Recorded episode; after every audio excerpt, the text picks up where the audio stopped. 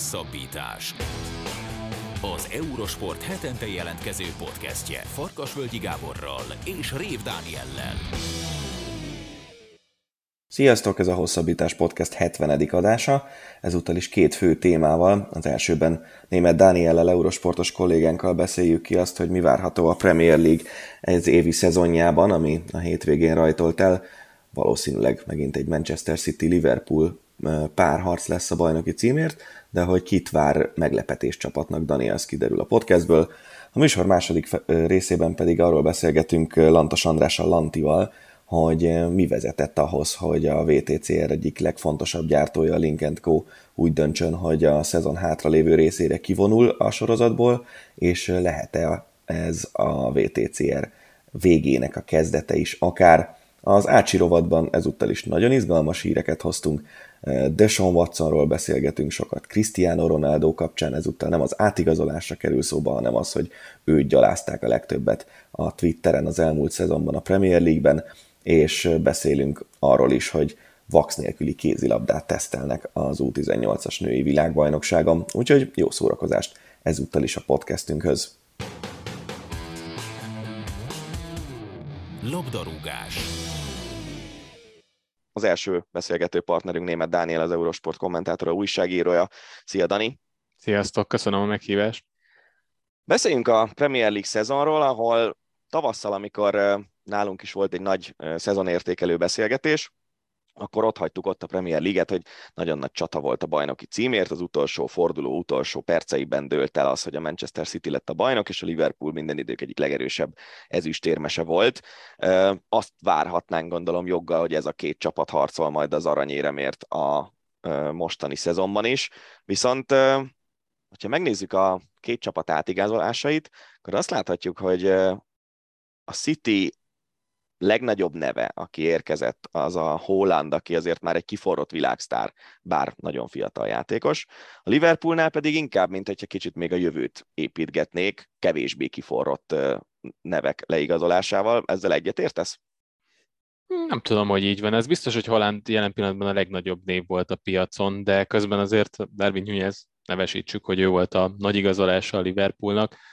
Ő is egy olyan játékos, aki tavaly tulajdonképpen berobbant, és hát az eddig látottak alapján nem úgy tűnik, mint akinek nagyon sok idő kell ahhoz, hogy felvegye a fonalat a Premier League-ben, úgyhogy ő abszolút egy olyan igazolás, aki azonnali hatást hozhat.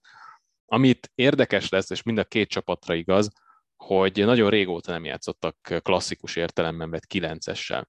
Ugye Liverpoolnál Kloppérában Firmino volt az alapértelmezett Kamis 9-es sokáig, aztán utána Zsota vette át a szerepkört, Mane is játszott tavaly, a Citynél pedig ugye Aguero volt a meghatározó játékos, és az előző két szezonban viszont már egyáltalán nem volt középcsatár, hanem ott sok játékost variál, de igazából senki sem volt klasszikus értelemben vett középcsatár, vagy elsődlegesen góllövő. Holland viszont egyértelműen annak érkezett, hogy a 16-oson belül álljon, várja a labdákat, és belője a helyzeteit amit az első fordulóban elég jól sikerült. Szerinted az, hogy most klasszikusabb csatárok érkeznek ehhez a két csapathoz, az egyrészt melyiknek tesz majd jobbat, Guardiola vagy Jürgen Klopp taktikájába illik-e ez be jobban, és egyáltalán számítani fog ez szerinted a, a bajnokság végkimenetelénél, hogy ez a két ember, Holland és Nunez, ők ö, hogyan illeszkednek be, és mennyire meghatározók a csapatukban az első évükben? Természetesen számítani fog. Ezért az előzmények alapján meg összességében is lehet mondani, hogy Guardiolánál nagyobb változás az, hogy egy ilyen típusú játékos megérkezett. De azzal azért nem teljesen értek egyet, hogy, hogy ne tudna éppenséggel kilencessel dolgozni, mert azért a Bayernnél Lewandowski-vel egészen jól megértették magukat. Ugye rendre felszoktak hozni bele kapcsolatban ez az Ibrahimovic történet, ami igazából nem biztos, hogy azért sült el ennyire rosszul, mert hogy Ibrahimovic egy 9-es, és egy klasszikusabb 9-es, inkább azért, mert ott volt egy Messi, akit meg logikusan középen kellett játszatni, és Messi az összes többi csapattársát is jobbá tette, tehát hatékonyabb lett a rendszer, és így nem volt Ibrahimovicnak helye, de ez nem, nem abból fakadt, hogy mondjuk Guardiola ne tudnak 9-esekkel dolgozni. Ez biztos, hogy a Citynek a játékát ez drasztikusan át fogja alakítani. Tekintve, hogy Ugye lényegében egy extra középpályással játszottak az előző években, ennek köszönhetően olyan szinten tudták kontrollálni a pályát, mint még igazából Guardiola csapattól szinte sose láttunk. Tehát alig tudtak átjutni egyáltalán a City tér felére, és ezzel, hogy eldugták a labdát, ezzel szinte semmi helyzetet nem engedtek az ellenfeleknek. Tehát nem csak támadásban, de védekezésben is nagyon hatékony volt. Ezt a fajta kontrollt Holándal nem lehet eljátszani, viszont ugye hatékonyabbak lehetnek a kapu előtt, sokkal direktebb lehet a csapatjátéka, de meg kell tanulni a társaknak is azt, hogy van egy ilyen játékos, egy ilyen fegyver elől, aki meg fogja csinálni ezeket a labda nélküli mozgásokat, de oda is kell juttatni a labdát. Megvannak erre az embereik, de ezt meg kell tanulni, és ez lehet, hogy egy hosszabb idő lesz, mint a Liverpoolnál, ahol azért eh, Darwin ezzel sokkal inkább lehet azt a direkt focit játszatni, ami egyébként Kloppnak a sajátja, tehát ez nem biztos, hogy ebből a szempontból olyan nagy változás lesz. Nyilván a többieknek itt is meg kell szokni azt, hogy most nem visszalépegetnek a középen játszó játékosok, hanem elővárják a labdát, de ennek lehetnek előnyei is abból a szempontból, hogy például a betömörülő csapatok ellen könnyebb egy ilyen típusú játékossal játszani, aki ott egyrészt fizikálisan is jobban fel tudja venni a versenyt a védőkkel, másfél pedig mondjuk területet is tud ezáltal nyitni a két szélsőnek, és azért ott elég veszélyes játékosok játszanak, akár Szaláról, akár Diázról beszélünk. Szerintem a Liverpoolnál lehet egy picit gyorsabb a folyamat, mm, és ez akár el is dönteti egyébként a bajnoki címet. Arról nem is beszélve, hogy a City-nél ugye más területen is voltak változások. Ugye elment Gabriel Jesus, Raheem Sterling, Zinchenkót is ide lehet sorolni, akik sokoldalú játékosok voltak, tökéletesen illettek az eddigi filozófiába, és ugye pont a sokoldalúság az, ami most egy kicsit eltűnik ebből a Cityből azzal, hogy egy klasszikus 9-es, egy specialista kerül be. Igazából a modern focinak is az az iránya, hogy a specialisták szinte teljes egészében eltűnnek a piacról, akár itt a védőket nézzük, akár a támadókat, és nagyon kevés ilyen játékos van, mint Holland, vagy éppen Nyújez, akik kifejezetten csak a gól lövésben érdekeltek, de közben ugye mégis a modern támadóknak az erényeit is hozzák más területeken, és ezért is nagy, ezért is érdekes változás ez, hogy miközben ezek az edzők, főleg Guardiola azért nagyon sokat tett azért, hogy a specialisták kikopjanak, pont ő nyúl most vissza egy specialistához, így hogy igazából ugye az akadémiák is átalakultak úgy, hogy, hogy univerzális játékosokat eh, neveljünk ki, és hát ugye ezért is lett egy ilyen szokatlan fegyver, mondjuk akár Hollandból. És szerinted ez a két csapat harcol majd itt a bajnoki címért, és tényleg egy pár harc lesz ebből, vagy beleszól valaki más is ebbe a csatába, és ha igen, akkor ki? A Tetenemnek van esélye jelen pillanatban beleszólni, ami már tavaly is jól nézett ki Conte alatt, és igazából ugye pont olyan korban vannak a játékosaik, a húzó játékosaik, hogy most már azért valamit nyerni kellene velük. Harry Kane, vagy éppen Son, ők 28-29 éves korban vannak, most fognak eljutni talán a képességeik csúcsára ilyen szempontból, Conte pedig alkalmas arra, hogy ezekből a játékosokból kihozza a maximumot. Ez már ugye tavaly is azért kiderült, ráadásul nagyon jól erősítettek, tehát kifejezetten úgy alakították a keretet nyáron, hogy az sokkal kontésabb legyen. És ezért, amikor ő megkapja ezeket a fegyvereket a kezébe, akkor általában hozni szokta az eredményeket. Úgyhogy a top 3-at azt most biztosan mondanám a Tatanemnél, hogyha nincs valami nagyon nagy sérülés hullám, de hogyha mondjuk a City-nél vagy a Liverpoolnál ez az átmeneti időszak, ha lesz egyáltalán átmeneti időszak, kicsit hosszabb ideig tart, akkor a Tetenem, mint nevető harmadik, akár be is jöhet az első helyre. Tehát Conte... Azért ez bátor vállalás, nem? Csak azért mondom ezt, mert nem a győzni tudásáról híres klubról van szó, tehát általában, hogyha voltak is olyan erős keretei a Tatanemnek, hogy mondjuk ugye BL döntőt játszott néhány évvel ezelőtt, azért nincs meg talán az a, az a nyerni tudás, ami a City-nél már kialakult, ami a Liverpoolnál úgy tűnik, hogy, hogy szintén kialakul. Mm, kicsit megleptél őszintén szólva azzal, hogy még akár a bajnoki címre is esélyesnek tartod őket. Antonio Conte viszont ehhez leginkább. Ő bárhol megjelent, nyert. Méghozzá belátható időn belül nyert. Hát például az Inter az 10 éven keresztül, vagy 11 éven keresztül nem nyert semmit, Contéval nyertek egy bajnoki címet. Oké, okay, a keret is rendelkezésre állt, meg az is, hogy a Juventus elkezdett azért lefele menni, és ezt is ki lehetett használni, de ettől függetlenül ez tény, hogy, hogy hosszú idő után először Conte tudott nyerni az Interrel. Ugyanez volt a Juventusszal is, igazából ugyanúgy Conténál, hogy ezért az nem egy nyerőgépezet volt akkor, amikor Conte leült a kispadra. Egymás után két hetedik hely, kilátástalan játék, igazából az igazolások jók voltak, de ezért nem sorolták őket a legjobbak közé, vagy, vagy talán az első két hely valamelyikére sem. Ennek ellenére nyertek.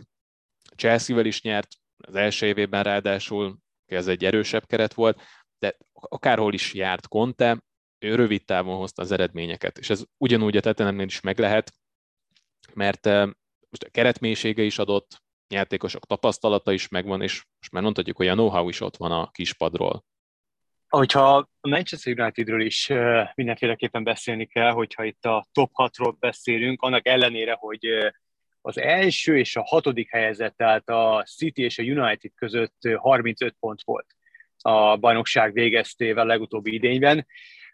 Tehát nem lehet elmenni szó a United mellett, hiszen egyrészt ez a keret valami keveset változott, azért változott a két évvel ezelőttihez képest, amely a második helyen zárt, viszont most érkezett egy világklasszis vezetőedző, aki kvázi a menedzser szerepét is betölti. Régóta nem volt olyan, olyan szakvezető United kispadján, aki kvázi megfelelt a, a PL-beli menedzserek uh, titulusának.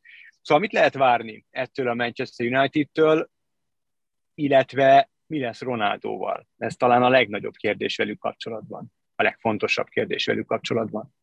Mi lesz Ronaldo kérdése? Szerintem jelenleg senki se tudja a választ. Ronaldo menne, a klub szerintem egyébként nem bánná annyira, hogyha menne, és Ten Hag biztosan nem, hogyha abból indulunk ki, hogy ő a saját rendszerét zöggenőmentesen át tudja ültetni a csapatra, viszont ugye ehhez azért igazolások is kellenek, és amit egyelőre látunk a Unitednél, az az, hogy próbálnak a holland piacról vadászni, ami nem feltétlenül jelent problémát, csak ugye inkább az, az jön le belőle, hogy itt nem profilokban gondolkoznak, hanem abban, hogy kik azok, akiket úgy Ten ismer, vagy akikkel már dolgozott is a múltban, és akik úgy nagyjából működőképesek lehetnek. De például itt ez egy érdekes dolog, hogy Frankie de Jongra mentek rá ezen a nyáron, és mint hogyha mindent erre az egy lapra tettek volna fel, hogy majd őt elhozzák.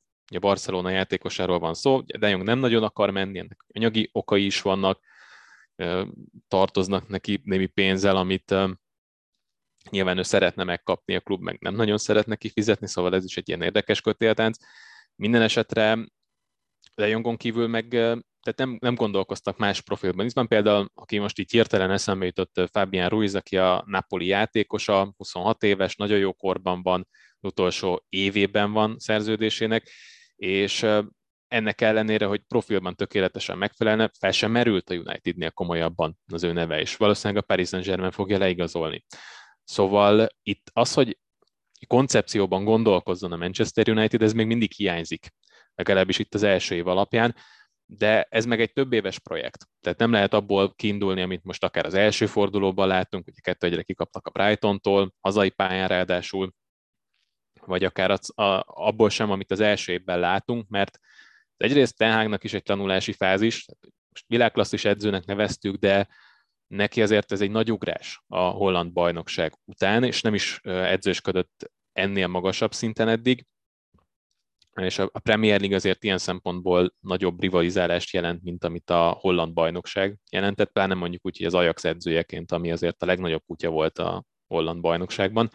A United lehetne a legnagyobb kutya a Premier League-ben, csak hát ugye a koncepció az hiányzott, és amit egyelőre hallunk, most nyilván plegykákban nem nagyon szeretnék belemenni, de itt például a Juventus játékosával hozták őket szóba, Adrian Rabióval, aki nem volt jó a Juventusban, és profilban szerintem legalábbis nem passzol ahhoz, amit szeretne Ten Hag játszatni, illetve felmerült a 33 éves Arnautovics neve, aki a Bolonyában ugyan lehozott egy korrekt szezont, 14 góllal, de igazából ugye a Premier League-ben sem volt egy kiemelkedő játékos, és nem nagyon látni azt, hogy ő hogyan fog illeszkedni egy új épülő Juventus, vagy Manchester Unitedhez.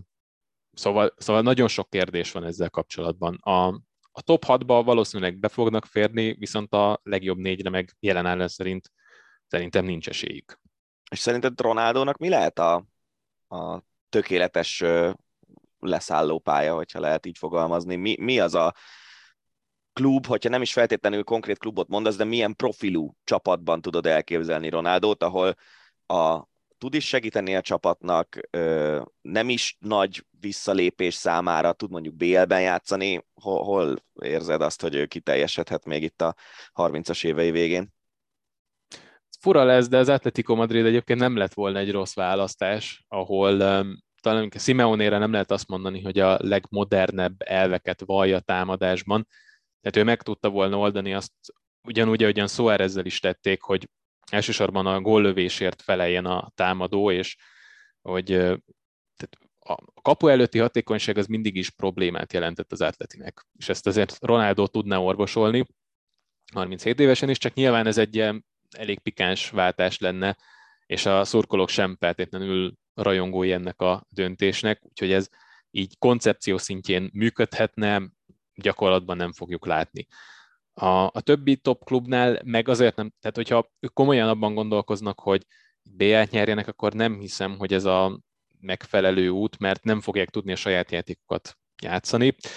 Azt esetleg el tudom képzelni, hogy a Chelsea-nek a kicsit kaotikus átigazolási politikáját látva, hogy itt az utolsó pillanatban, annak ellenére, hogy Tuchel mondta, hogy ő nem akarja, mégis eh, bevállalják itt az utolsó pillanatban, de talán, hogyha neki csak az a lényeg, mint Ronaldónak, hogy BL-ben játszon, és kicsit még építse az örökségét, akkor a Sportinghoz való visszalépés lehetne. Zárőles megjegyzés, ugye a Sporting az elég hosszú, kaotikus időszak után talált most rá a helyes útra, és ebbe a koncepcióba meg nem biztos, hogy kell Ronaldo. Szóval nem tudom, egyelőre ott tartunk, hogy inkább nál is több a kérdőjel, és azért látva azt, kicsit ami a Juventusnál is történt, meg főleg ami a Unitednél, kétszer is meg fogják gondolni a klubvezetők, még mielőtt leigazolják őt. Független attól, hogy a kapu előtt még mindig nagyon hatékony, csak ilyenkor mindig azt kell mérlegelni, amit ugye Holland kapcsán is érintettünk, hogy amit kivesz a csapatjátékból, azt a gólokkal vissza tudja hozni, és ez ugye nyilván Ronaldo pályafutása nagy részében megvolt, ez most már egyre kevésbé igaz. A góljai még mindig megvannak, csak ugye most már azt mutatják a számok is, hogy nem szerez szükségszerűen több gólt a csapata, hanem átcsoportosítja a gólokat, ő lövi a többségét, viszont összességében meg épp hogy csökkenő tendenciát mutat. A Unitednél is így volt, 16-tal lőttek kevesebbet, mint egy évvel korábban, és a Juventusnak is folyamatosan csökkenő tendenciát mutatott a gól mennyisége, miközben Ronaldo meg évről évre többet lőtt. Hát, egy picit leszakadunk Ronaldóról, bár én nagyon szeretek ráakadni, ezt Dani a megmondhatója, de azért itt mégiscsak a Premier League-ről van szó, nem pedig Cristiano Ronaldo egyszemélyes estjéről. Szóval, hogy mely klubok vagy, vagy mely klub vagy klubok lehetnek uh, veszélyesek mondjuk a, a top 6-ra. Azért, uh, ha megnézzük, hogy, hogy esetleg kik tudnak beleszólni itt a, a, az európai kupaporondot érő helyek valamelyikére, valamelyikébe, akkor, vagy a nagyhatos dolgában, akkor ott például a West Ham, majd tavaly elég nagyot ment David Moyes-szal, és rengeteget költöttek most a nyáron. Ott a Leicester, vagy a Steven Gerrard által vezetett Aston Villa, ezeken kívül, ezeken a, a csapatokon kívül te látsz még ö, esetleg olyat, amely beleszólhat itt a nagyhatos dolgába, vagy, vagy lehet egy bomba meglepetés? Nem hiszem, hát Newcastle az, amelyiknek az előrelépés az ezen a ponton elkerülhetetlen, vagy előbb vagy utóbb ott lesznek az elején, és megelőzik ezeket a klubokat, amiket említettél, lesz terveztem, egyszerűen erőből meg fogják oldani, hogy most ezen a szinten tartanak, azt nem tudom. Őszintén szólva, a kezdés az jó volt, meg amit eddig láttunk, azért az is meggyőző volt itt a tavalyi téli időszak után, tehát hogy a bajnokság második felében már elég jól nézett ki a Newcastle. Um, szerintem, hogy az első háromnak a helye biztos, ugye itt említettük a City, tehát nem Liverpool, ők kiemelkednek, mögöttük van az Arsenal és a Chelsea, itt ilyen kérdőjel, hogy ugye chelsea ezért még lesznek igazolások, az Arsenal már készen van, ők egyébként nagyon jól igazoltak, tehát itt ez, ez az első ötös így szerintem biztos.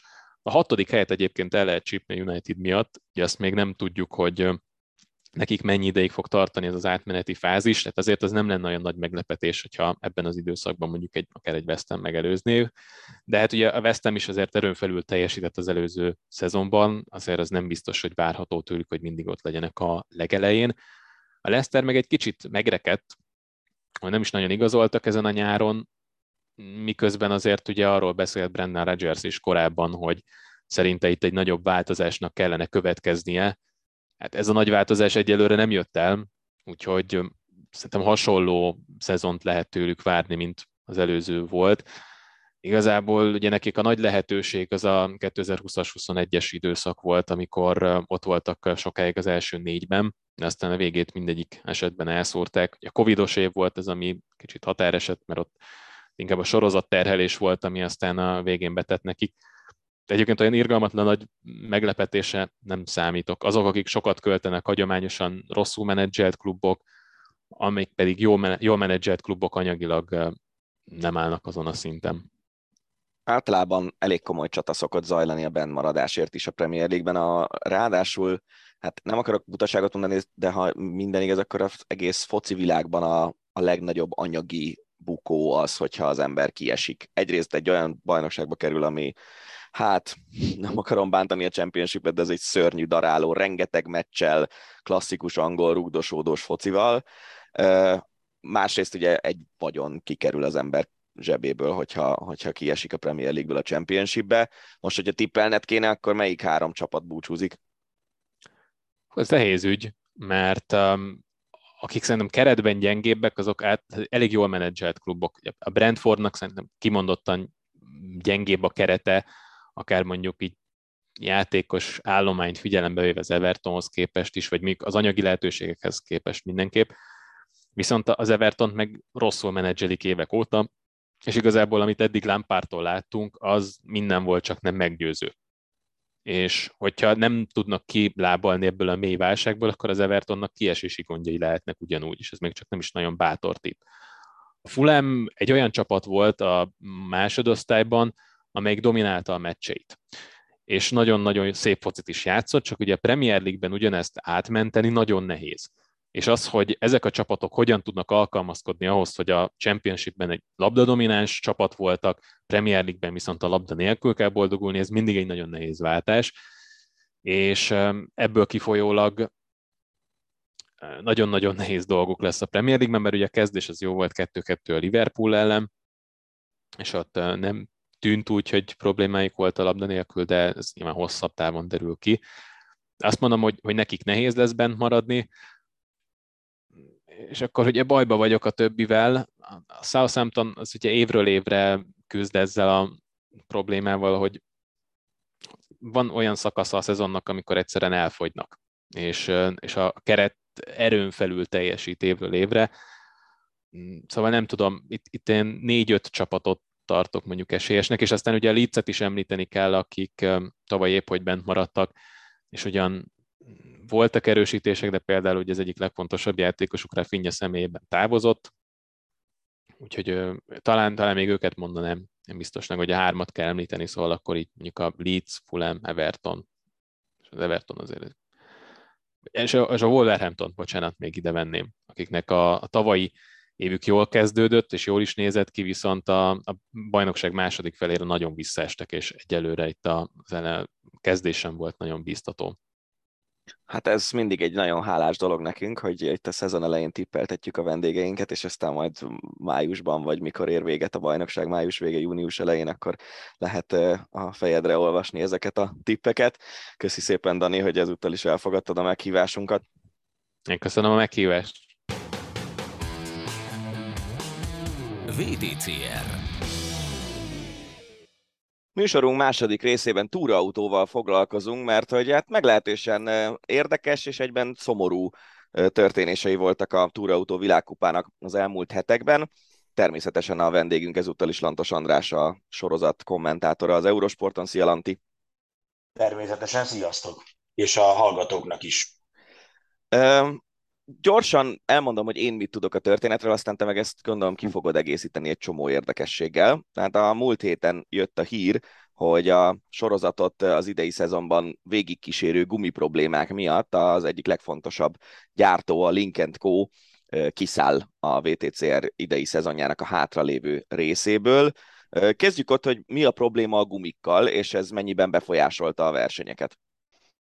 Az első kérdés számomra is az, hogy ki tudja egyáltalán, hogy mi a probléma a gumikkal, mert az biztos, hogy aki tudja, az nem mondja el. Uh, nyilván itt nagyon komoly anyagi érdekek vannak, presztízs érdekek vannak, ezért mindenki próbál a lehető legkevesebb információt elárulni, mert az ugye kellemetlen a gumigyártónak, a Goodyearnek is, meg kellemetlen a bajnokságnak is, akik ugye megállapodtak egy ilyen gumigyártóval.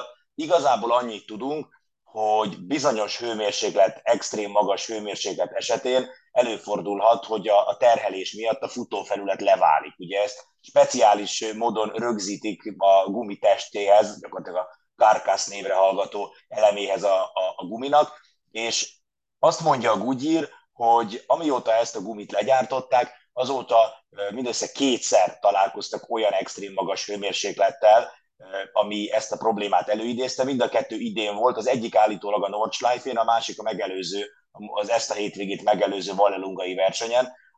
Az igazság az, hogy Vallelungában tényleg dögmeleg volt, tehát ilyen 36 fokos levegő, 55 fokos aszfalt, ott állítólag elérték a 135 fokot a, a gumik.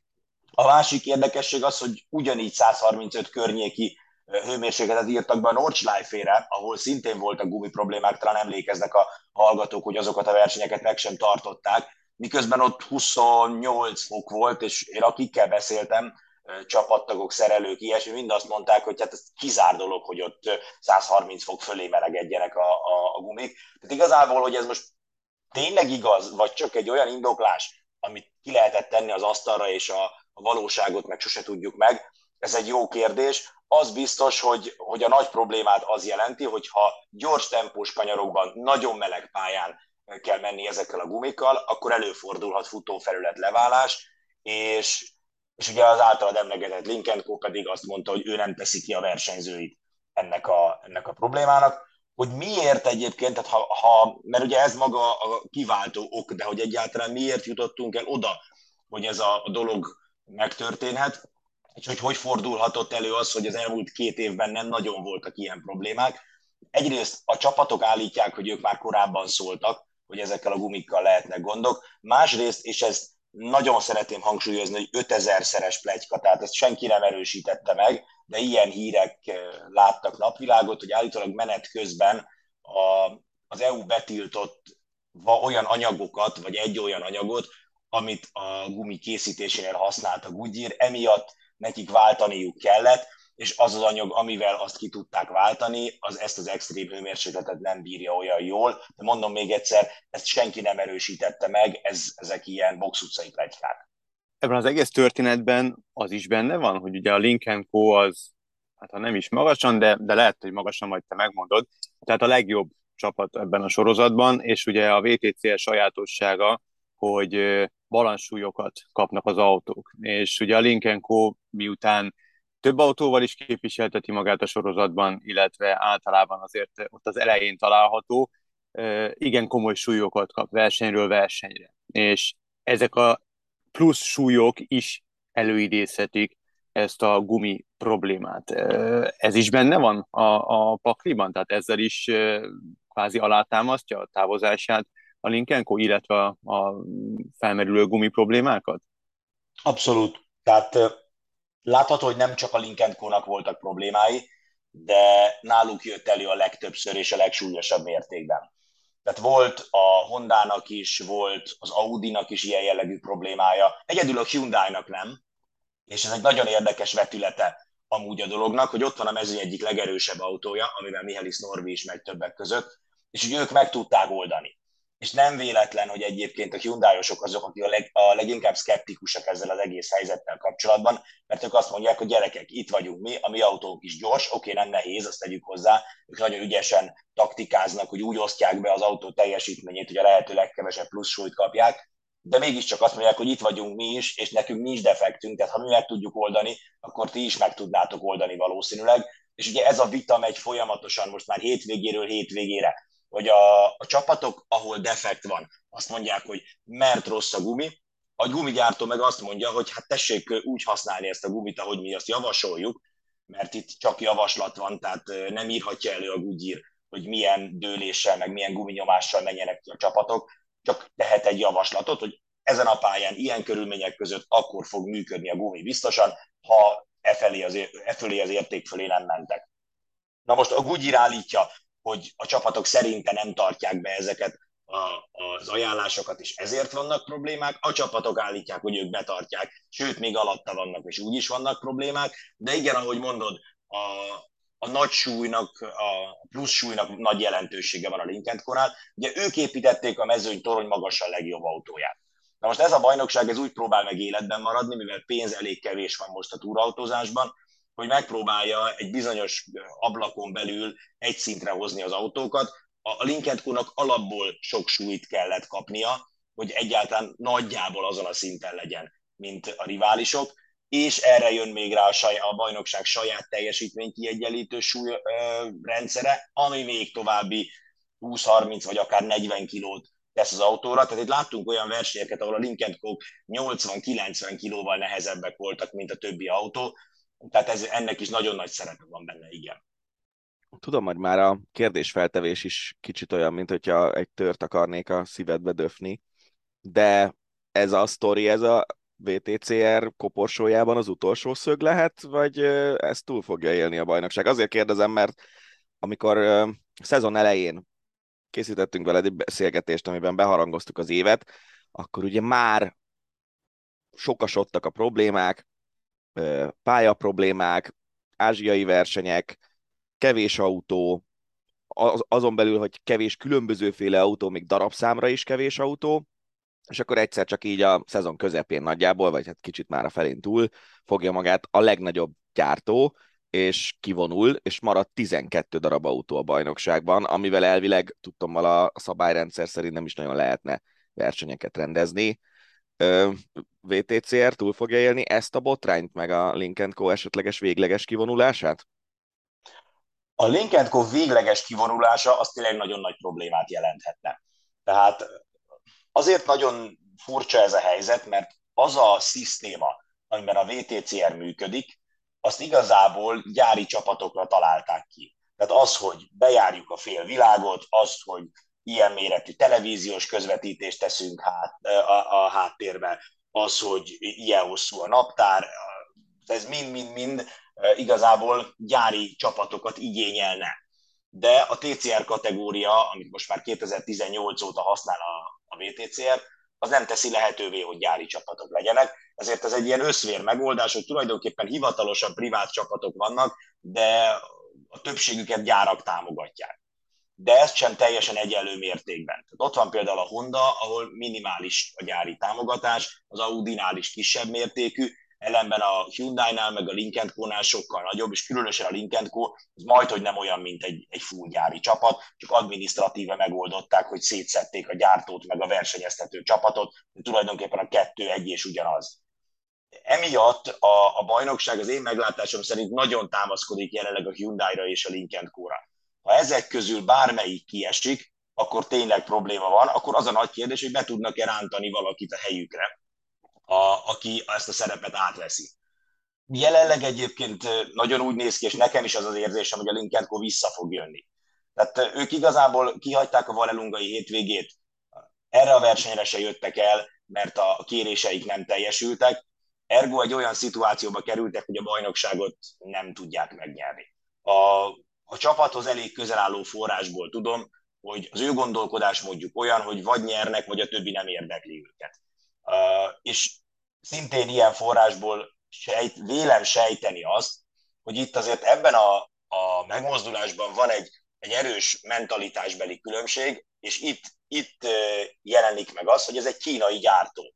És a kínai gyártó úgy van vele, nagyon úgy tűnik, legalábbis nekem ez az olvasatom, hogy azt mondták, hogy ha nem nyerhetünk, akkor nem költünk pénzt arra, hogy a bajnokság hátralévő részét végigversenyezzük, hanem majd leülünk egyeztetni a, a szervezőkkel, és jövünk jövőre. Ezt egy európai csapat, vagy egy európai központból szervezett gyártó valószínűleg nem tenné meg. Tehát emlékszünk arra, hogy volt az a nagyon nehéz 2020-as éve Mielis Norviéknak, amikor kihagyták a Nordschleife-ét, onnantól kezdve esélyük sem volt a bajnoki címre, de végig nyomták becsülettel a bajnokságot, harcoltak futamgyőzelmekért, harcoltak részeredményekért. A Linkedkónál nagyon úgy tűnik, hogy ők azt mondták, hogy idén már bajnokok úgysem lehetünk, akkor viszont látásra. Nem, meg, nem, hát, az a, ezzel... nem az a nagy különbség, hogy a, a Hyundai azért sokkal inkább egy piaci alapú cég, mint ez a Lincoln Co. Tehát a Lincoln Co-nak lényegében a, a piacra lépése, meg a nemzetközi ismertség megszerzése szempontjából fontos ez a bajnokság, míg a Hyundai nemzetközileg már ismert márka, és, és nekik fontos az, hogy akár a nyolcadik helyen belássák az emberek az autókat, mert azt mondják, hogy jé, láttam egy ilyet az utcán, és milyen szép, megveszem. A Lincoln Co-ból az utcán nem látszik darabot se. Legalábbis Európában Itt, igen, nem, igen, igen, igen. Kínában, Kínában nyilván nagyon fut az autó, tehát mert itt föl szoktak merülni olyan dolgok, hogy ebből az autóból igazából nincs is. Nyilván van, Kínában az egyik legnépszerűbb márka a Lincoln Co, de valóban Európában felfeltűnik, én már találkoztam egyébként Lincoln Co-val, de azért ha elütnek az Ebránál, akkor jó eséllyel nem egy Lincoln Co fog elütni. Szóval ez is benne van, abszolút benne van, hogy teljesen más a hozzáállás az egész dologhoz.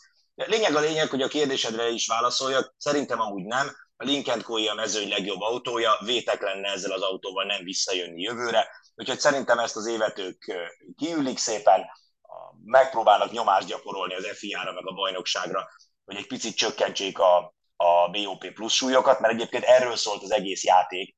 Tehát, hogy a, a gumi problémák után a Lincoln Co. azt mondta, hogy ők szeretnék, ha 30 kilóval csökkentenék a, a súlyukat, és cserébe hajlandóak beáldozni 10 mm hasmagasságot. Erre ugye a kategória azt mondta, hogy bocsi gyerekek, de ez nem bemondásra történik, tehát ezt le kell tesztelni, szimulációkat kell végezni, hogy ténylegesen ez mennyi teljesítményváltozást okoz, erre most nincs idő, mi ezt nem tudjuk nektek most megadni, azt engedélyezték, vagy azt a döntést hozták, hogy minden autó súlyából levesznek 20 kilót, a Lincoln ez nem volt elég, és azt mondták, hogy akkor viszontlátásra, de én szerintem jövőre jönnek vissza.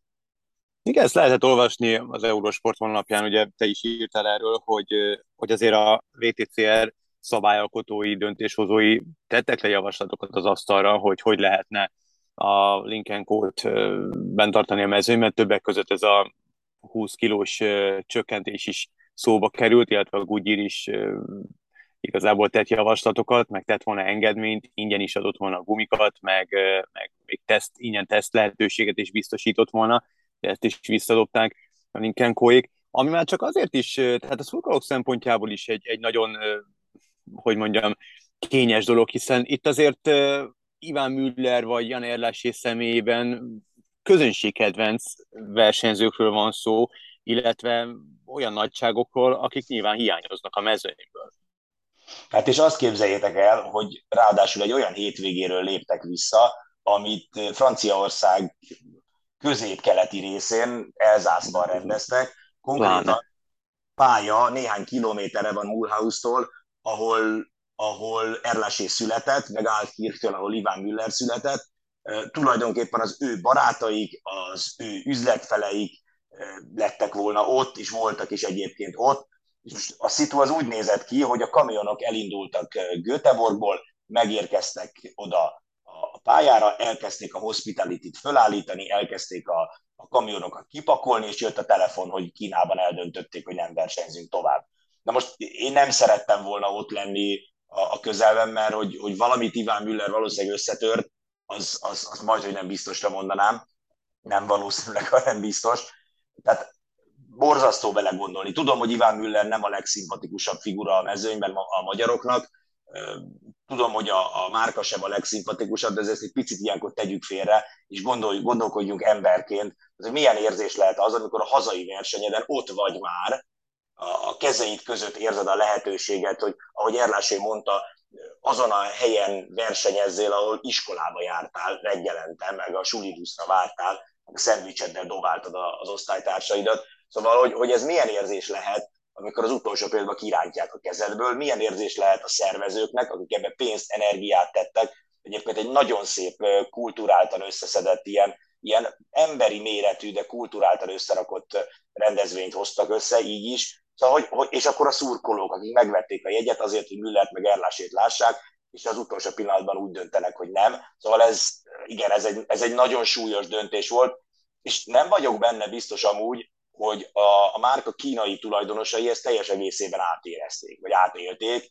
Van egy összekötő ember egyébként, Alexander Murzewski Sedvin, ő egy svéd figura, ő vezeti elméletileg a motorsport részlegét ennek a márkának, de maga a tulajdonosi kör az kínai, és én nem tudom, hogy ők felmérték-e például ennek a jelentőségét, hogy itt ez mekkora ütés.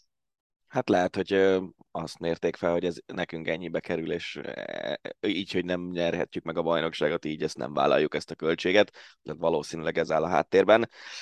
Viszont ugye így, hogy a szezon hátralévő részében, és majd Léci tér ki arra, hogy hogyan alakul át a szezon hátralévő része, mert viszonylag friss hír, hogy, hogy az ázsiai versenyek ezúttal is hát nem, nem ott lesznek, ahol szerették volna rendezni őket. Szóval a szezon hátralévő részére maradt 12 autó, amiből kettő magyar tulajdonban van, ha lehet így fogalmazni, és van további két magyar versenyző, tehát összesen három magyar versenyző a 12 fős mezőnyben. Nem is tudom, hogy ilyen amúgy sem nagyon lehetett nyilván, de hogy egy bajnokság mezőnyének a 25%-a magyar legyen, és ezt világbajnokságnak nevezzük, ez nem tudom milyen sportban fordult elő. A, a magyarok esélyeit gondolom azért javítja a jó eredményekre, meg a, meg a futamgyőzelmekre az, hogy most ez a Lincoln Co-s botrány megtörtént. Abszolút, ami, akinek a legjobb ez, Rob Huff, aki a bajnoki dobogóért harcol, és, és ugye azért ez egy kuriózum lenne. Tehát Mihelis Norbival csodálatos eredményeket ért el a, az Engő Motorsport, de a legjobb eredményük egy negyedik hely volt a három, három Citroen mögött, még annó, úgyhogy soha nem volt, nem adott még dobogóst a VTCR-ben vagy a VTCC-ben az Engő Motorsport, úgyhogy ez egy történelmi pillanat lehetne, és Hafinak így nyilván kevesebb ellenfele van, hiszen Erláséval, illetve Urutiával is meg kellett volna küzdeni. Így jelenállás szerint úgy tűnik, hogy Gil Magnusszal kell majd nagyot harcolnia, illetve Girolami meg, meg Ascona van ugye előtt az összetetben.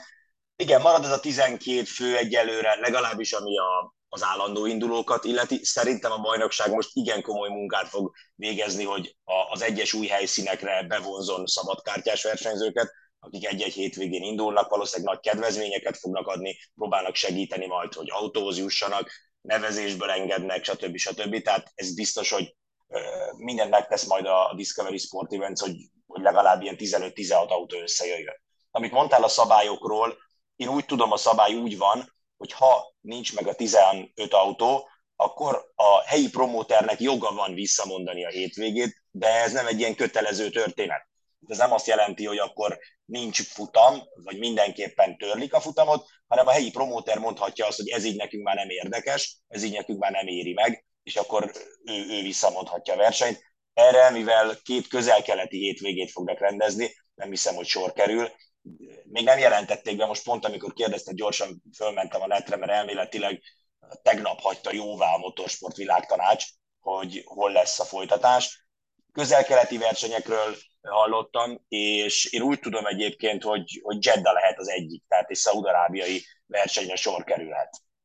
Azon a pályán, ahol a Forma 1-es futamokat is rendezték? Én úgy gondolom, hogy igen, de az info nekem csak annyi volt, hogy Szaudarábia szóba jöhet, az, hogy pontosan melyik pályán, azt nem, de megmondom őszintén, nem vagyok tisztában a szaudarábiai pályák mennyiségével, de gyanítom, hogy nincs sokkal több, mint egy.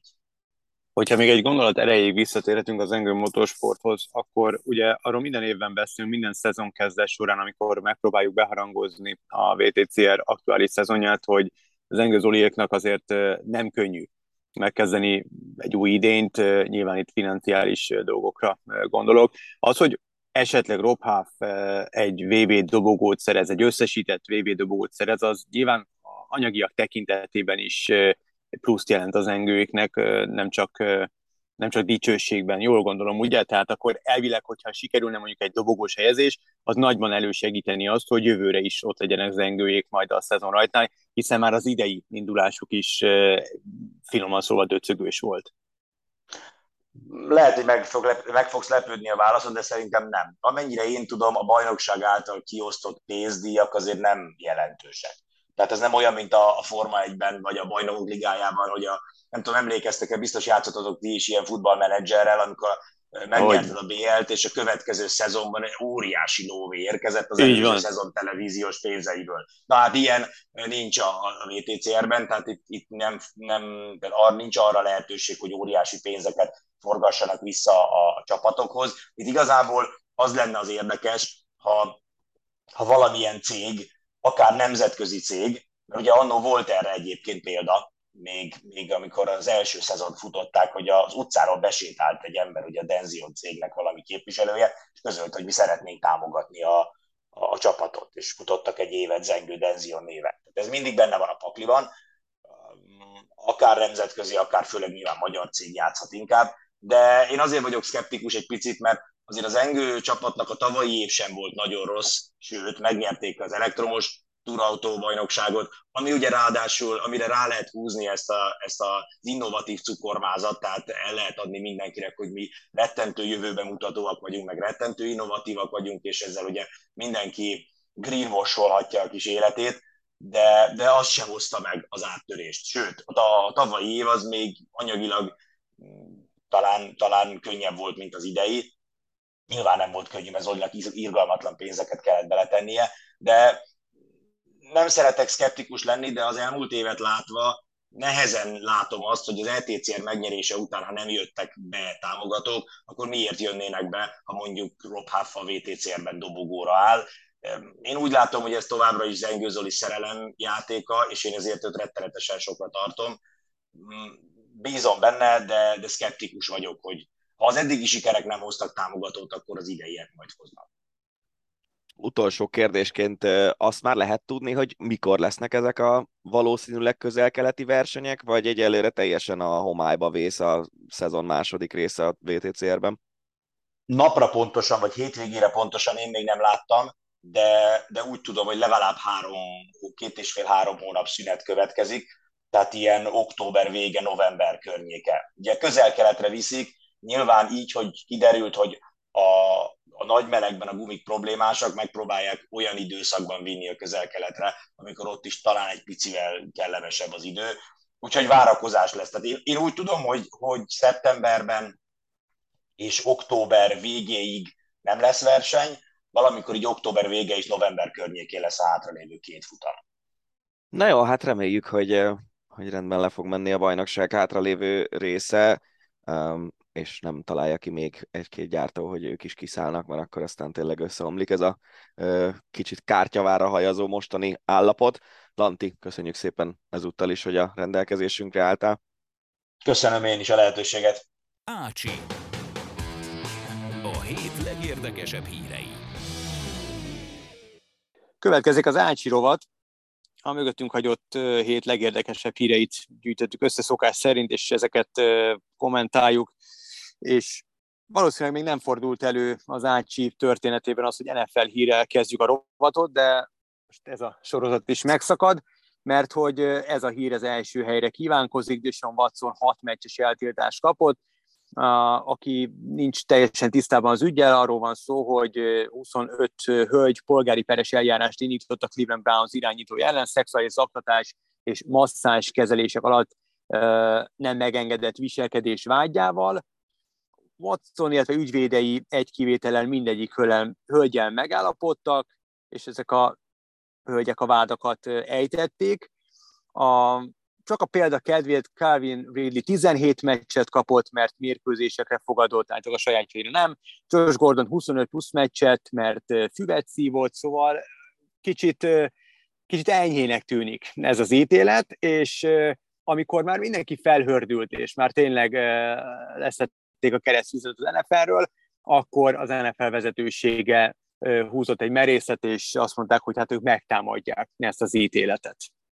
Igen, és ez egy jogilag elég érdekes kérdés, mert ugye itt lényegében kiadták az ügyet egy független bírónak, majd amikor nem tetszett az ítélet, akkor úgy döntöttek, hogy na jó, akkor mégis mi döntjük el, hogy mennyi legyen a, a büntetés. Hát nyilván itt azért arról van szó, hogy elég komoly közfeláborodás volt, mert tényleg hat meccses eltiltások azok ilyen ilyen teljesítményfokozó, magyarul doping szerek, meg, meg kábítószerfogyasztás, meg, meg ilyen dolgok szok, miatt szoktak hat meccseket kapni játékosok, nem egy ilyen, nagyon úgy tűnik, egy ilyen szexuális ragadozó jellegű ö, viselkedés minta miatt, bár ugye erről is beszélgettünk már korábban is az Ácsiban, hogy, hogy Watson esetében azért az nem látszik, hogy ő pontosan mennyire de inkább valószínűleg ilyen rossz helyre nyúlkálásokról, meg ilyesmiről van szó, mint konkrét szexuális erőszakról, ami nem, nem kisebbíti a, a bűn, csak hogy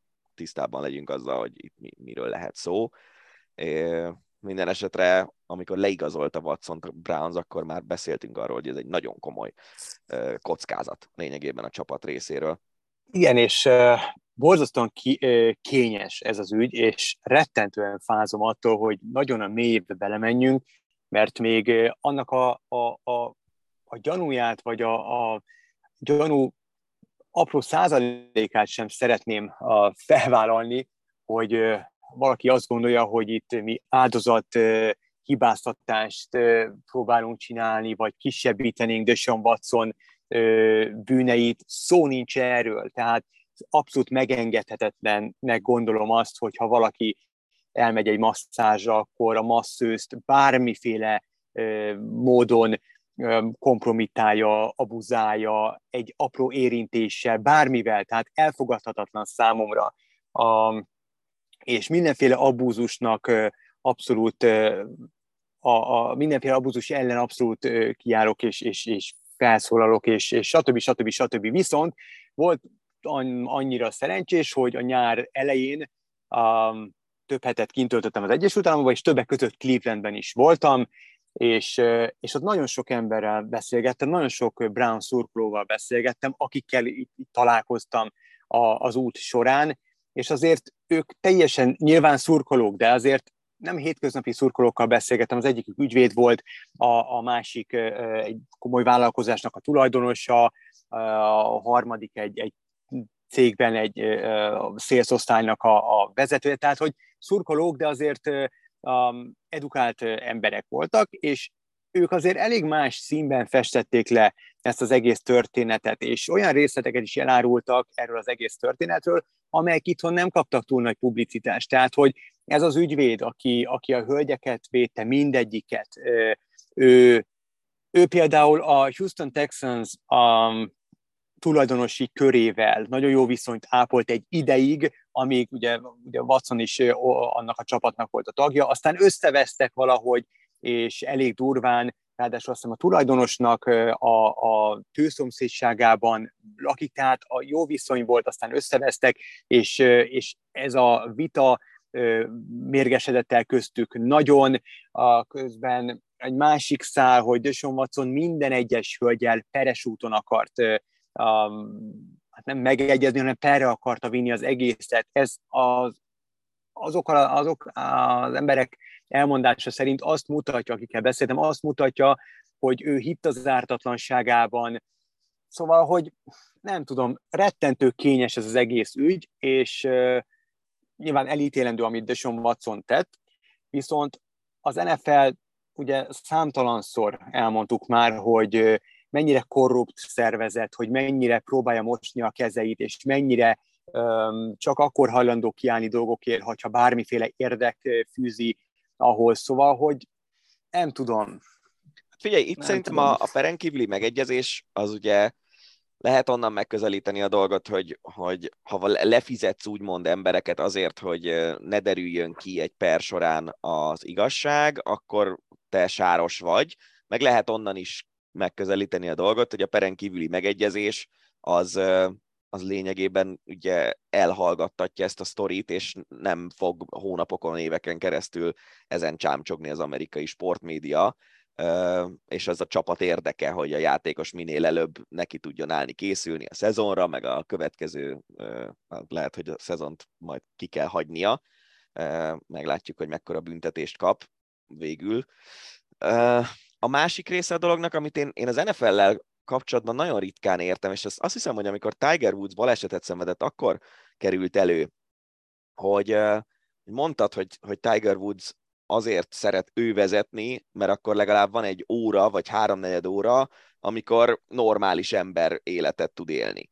Vezet, uh-huh. közben telefonál, vagy meg, meghallgat valami rádióműsort, vagy podcastet, vagy zenét, tök mindegy, de hogy, hogy egy átlag ember. És hogy az NFL játékosok annyira gyakran követnek el különböző ilyen piszlicsári bűncselekményeket, mint ittas vezetés, meg ilyesmi, és most én nem akarom ezt a masszörnők zaklatását piszlicsári bűncselekménynek nevezni, egyáltalán nem, mert egyetértek azzal, amit mondtál, de hogy ha Töson Watson tudja magáról, hogy neki ez a kattanása, akkor megfelelő pénzért tud olyan masszörnőket is szerződtetni, akik igenis a szexuális vágyait is kielégítik, nem csak a testét masszírozzák meg.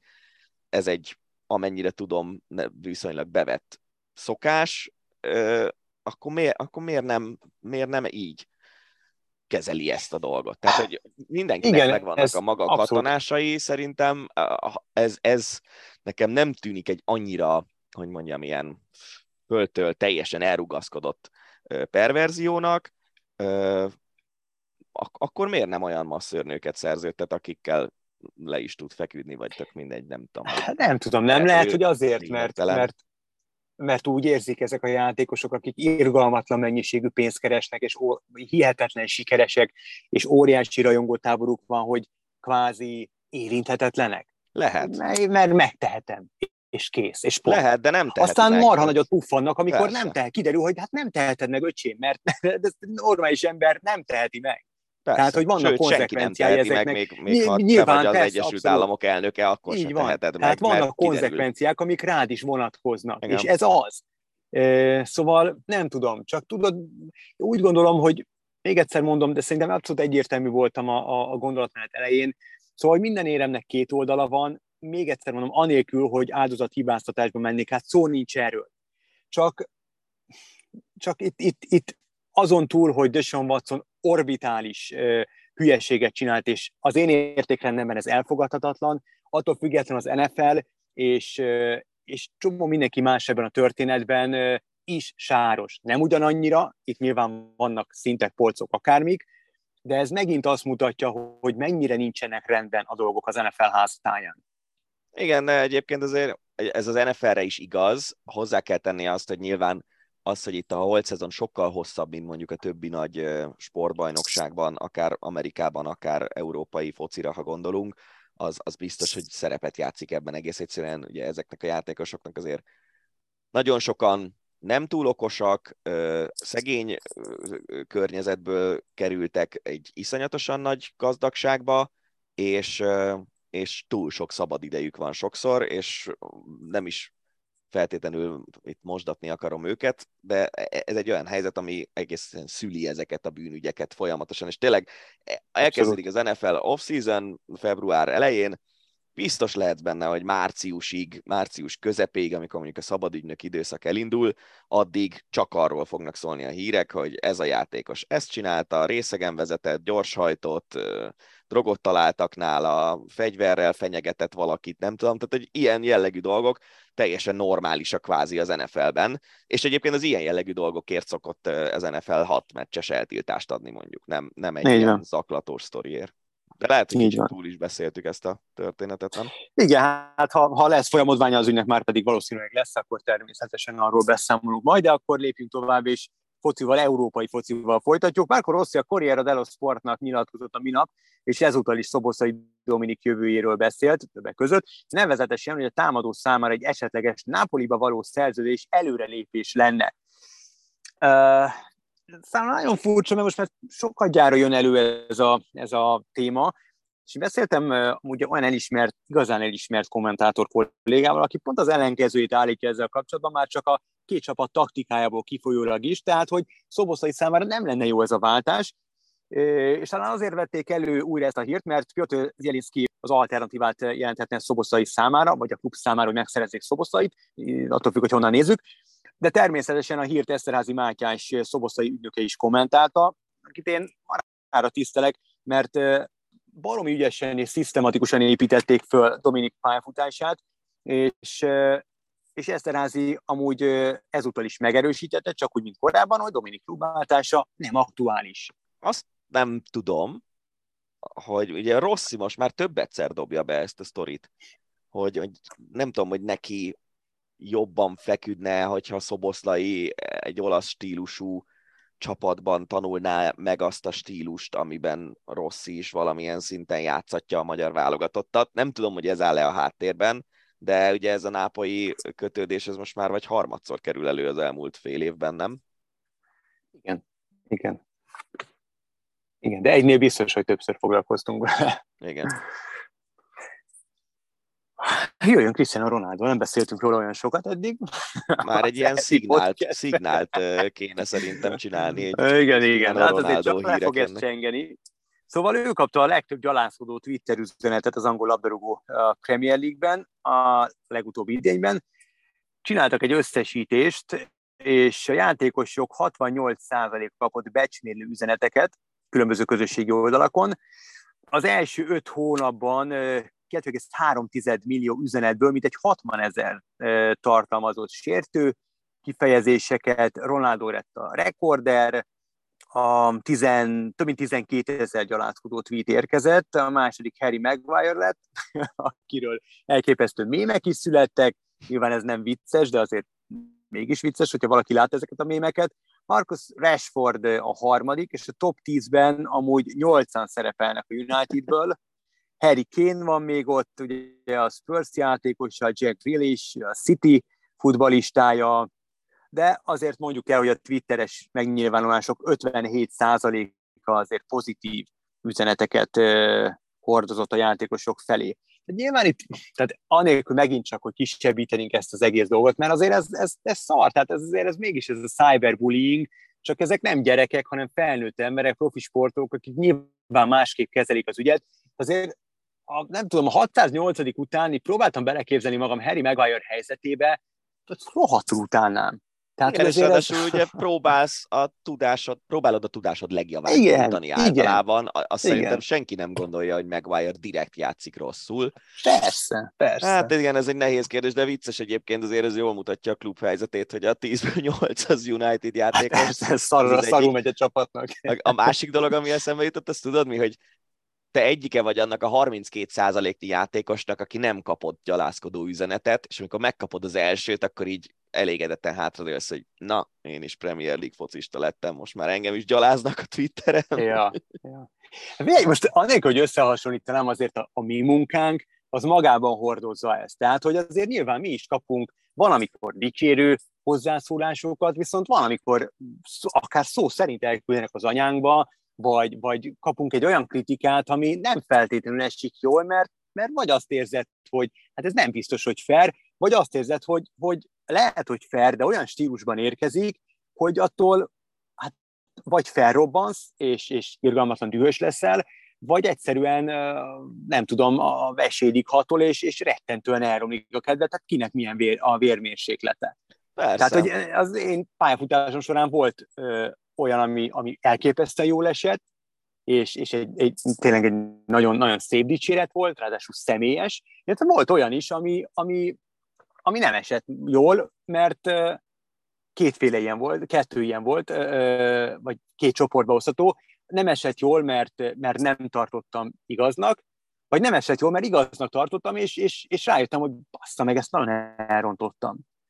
Hát szóval igen, ez együtt tudok érezni a futbolistákkal. Szerintem ez egyébként, egy, ez egyébként egy jó dolog, hogyha, hogyha kommunikálnak akár velünk, akár más úgymond közszereplőkkel a, az, hát nem akarom azt mondani, az átlagembert ilyen pejoratívan, de hogy a, aki nem közszereplőként éli uh-huh. életét, az a legfontosabb szerintem, hogy, hogy mielőtt elküldesz egy üzenetet, gondolj bele abba, hogy neked az mi, hogy esne, hogyha te kapnád.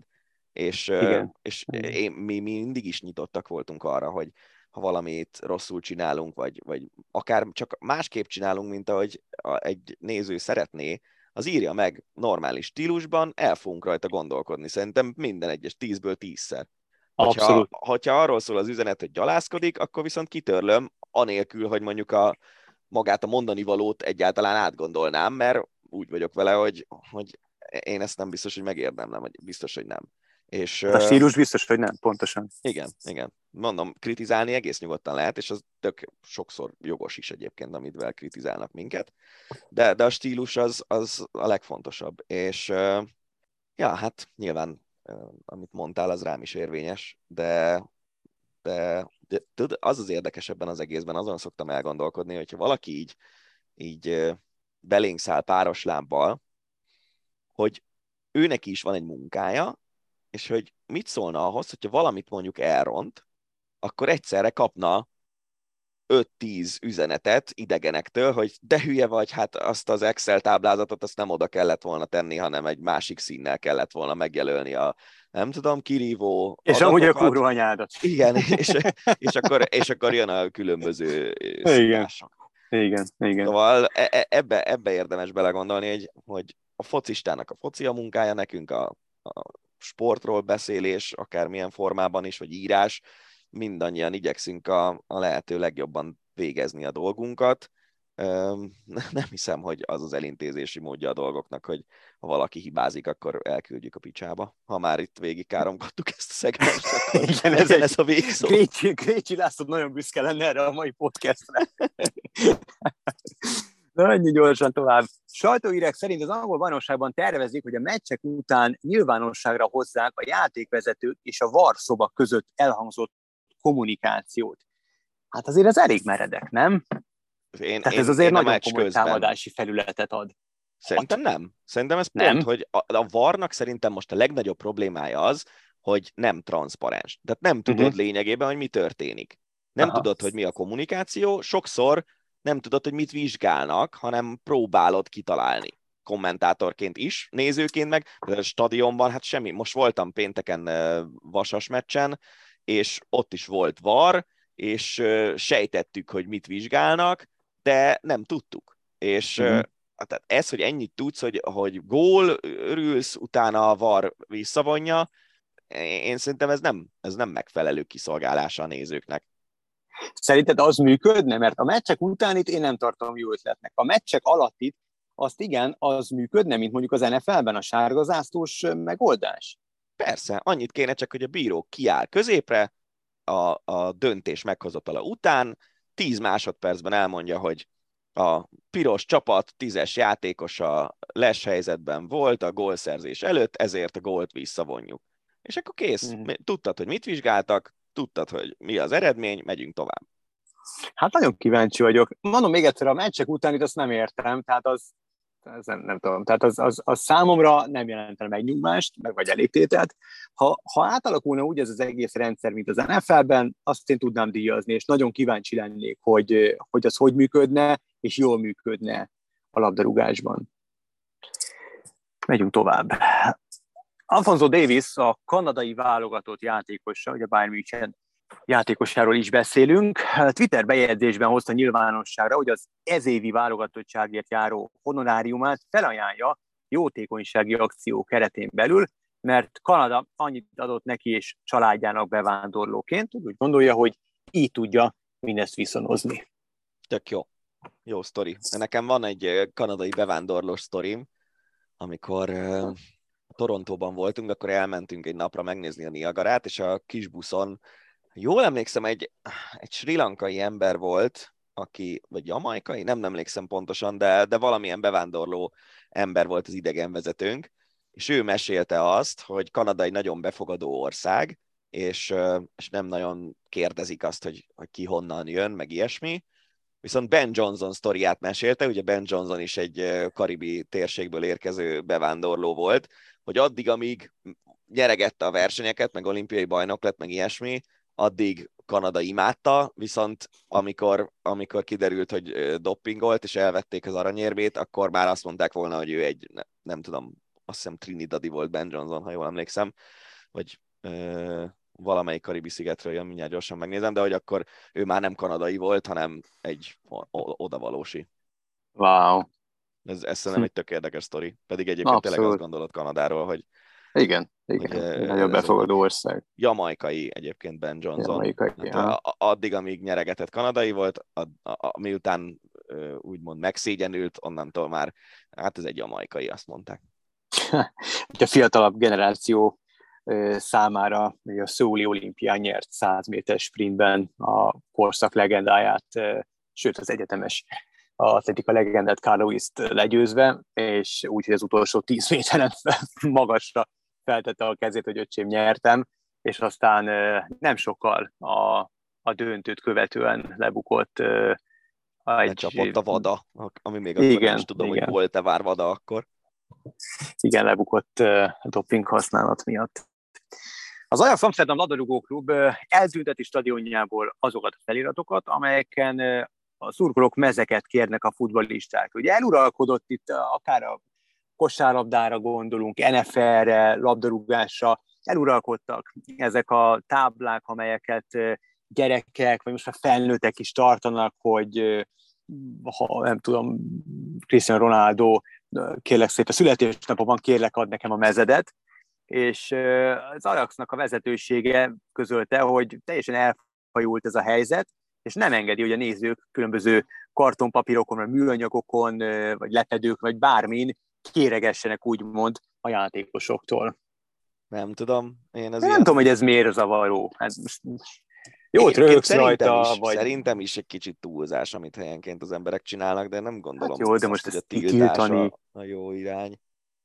Szerintem se. Én nem tudom, hogy most ennyi, annyi, annyival több és komolyabb problémák vannak a labdarúgó pályák vagy az lelátókon, biztos. hogy most ezzel, én nem tudom, hogy ez, ezzel miért kell foglalkozni. Hát, hogyha Gézuka akar vinni egy ilyen táblát, és, és el akarja kérni valamelyik Ajax játékosnak a mezzét, most érted, tízből egyszer, ha megkapja, nem tök mindegy. Nem tudom, nekem, nekem egy kicsit olvastam ezt a hírt, és sem fura.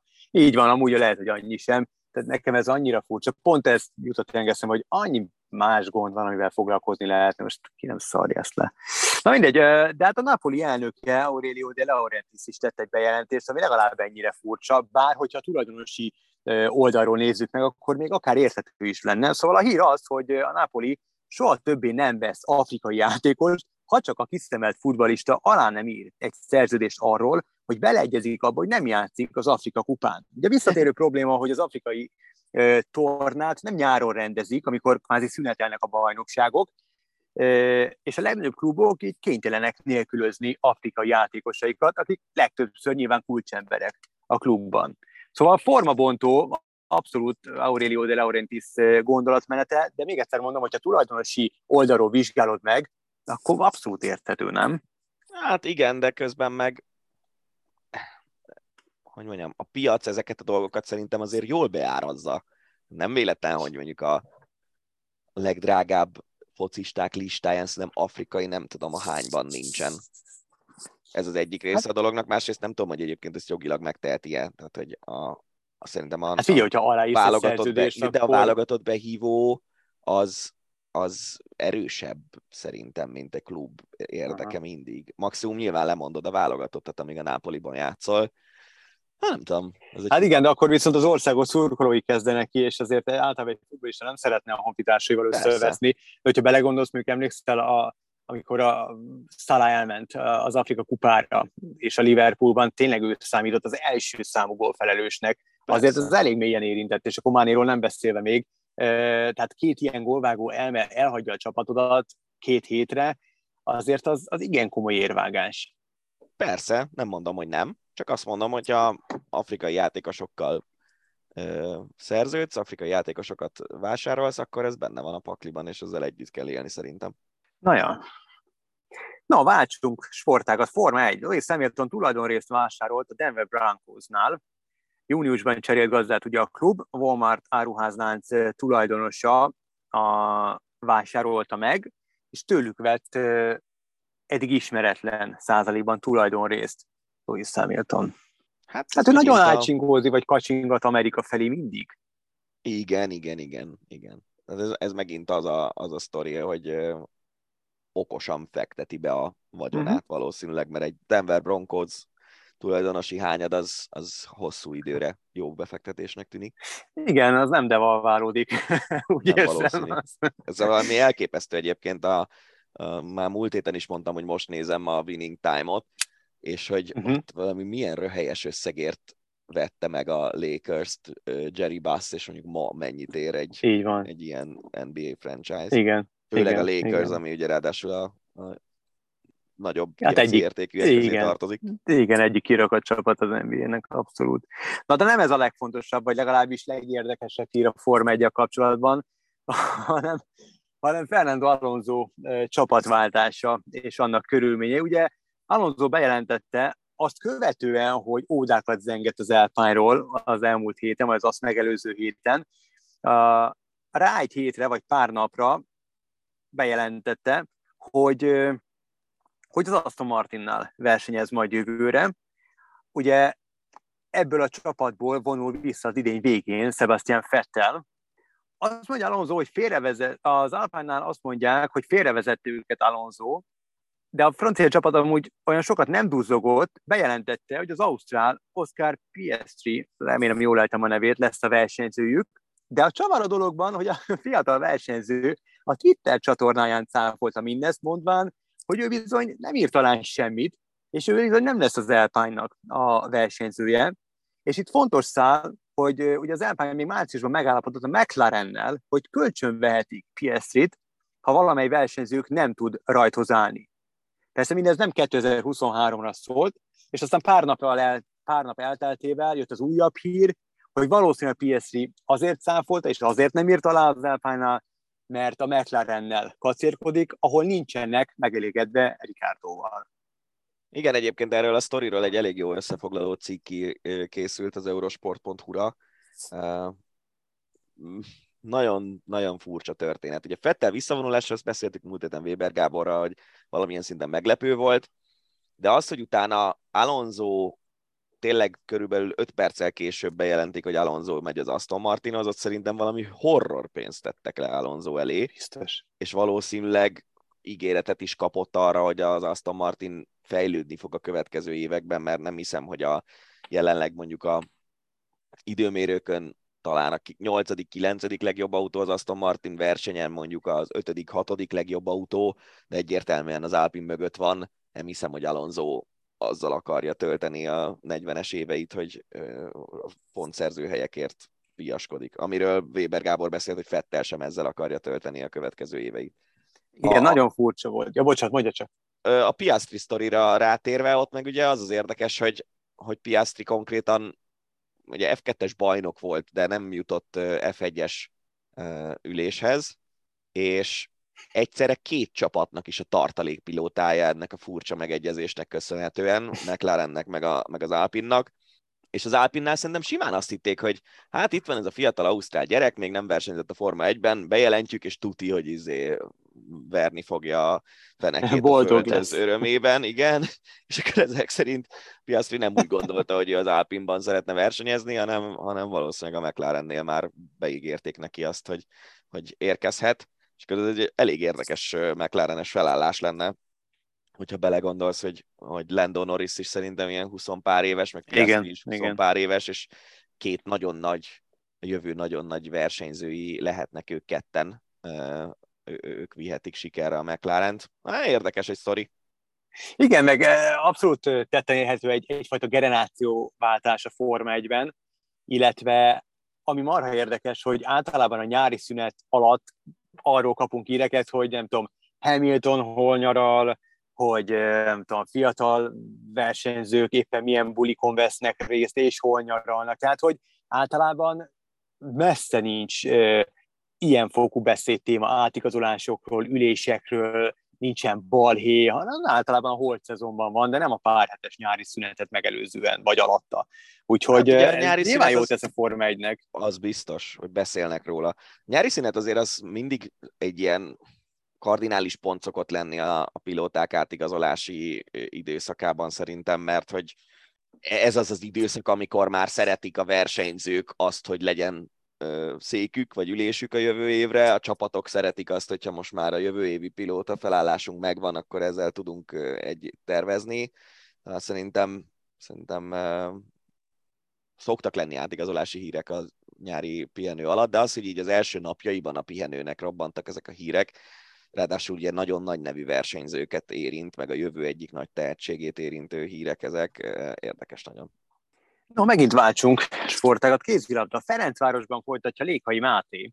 Két évre írt alá, Pászor István kezei alatt játszik majd Balogh Zsoltal, a Szeged korábbi válogatott játékosával alkotják majd a rutint a zöldfehéreknél. Azért ez némiképp meglepő, és főleg annak tudatában, hogy egy pár hete azért erről beszéltünk, hogy de talán volt héten is, Igen. hogy ugye arról volt szó, hogy elhagyja nyolc év után Veszprém városát, és a Westframe csapatát Lékai, ez tiszta sor, és a lengyel Plock csapata volt a, az, amelyet befutóként, amelyről befutóként beszélgettünk. Aztán engem marhára meglepett, hogy rá nem tudom hány napra jött a hír, hogy már pedig a Fradiban folytatja Lékai, és nagyon komoly terveket szövegetnek a Ferencvárosiak. Az az érdekes, ez a, ez a Fradi nagy csapat lesz a férfiaknál is sztori. Én ezt nem is tudom, hogy hány éve hallom folyamatosan, hogy hú, most volt, volt olyan hír, hogy tudom, évekkel ezelőtt, hogy majd a Veszprémet kompletten átköltöztetik Budapestre, és a Fradi színe, színeiben fognak játszani. Ugye ott van ez ha. a monstre csarnok, ahol, ahol nyugodtan lehetne például BL4-es döntőt is rendezni. A Fradi számára most már a, a infrastruktúra az, az rendben van. Ö, lékai szempontjából szerintem azért ez egy érthető dolog.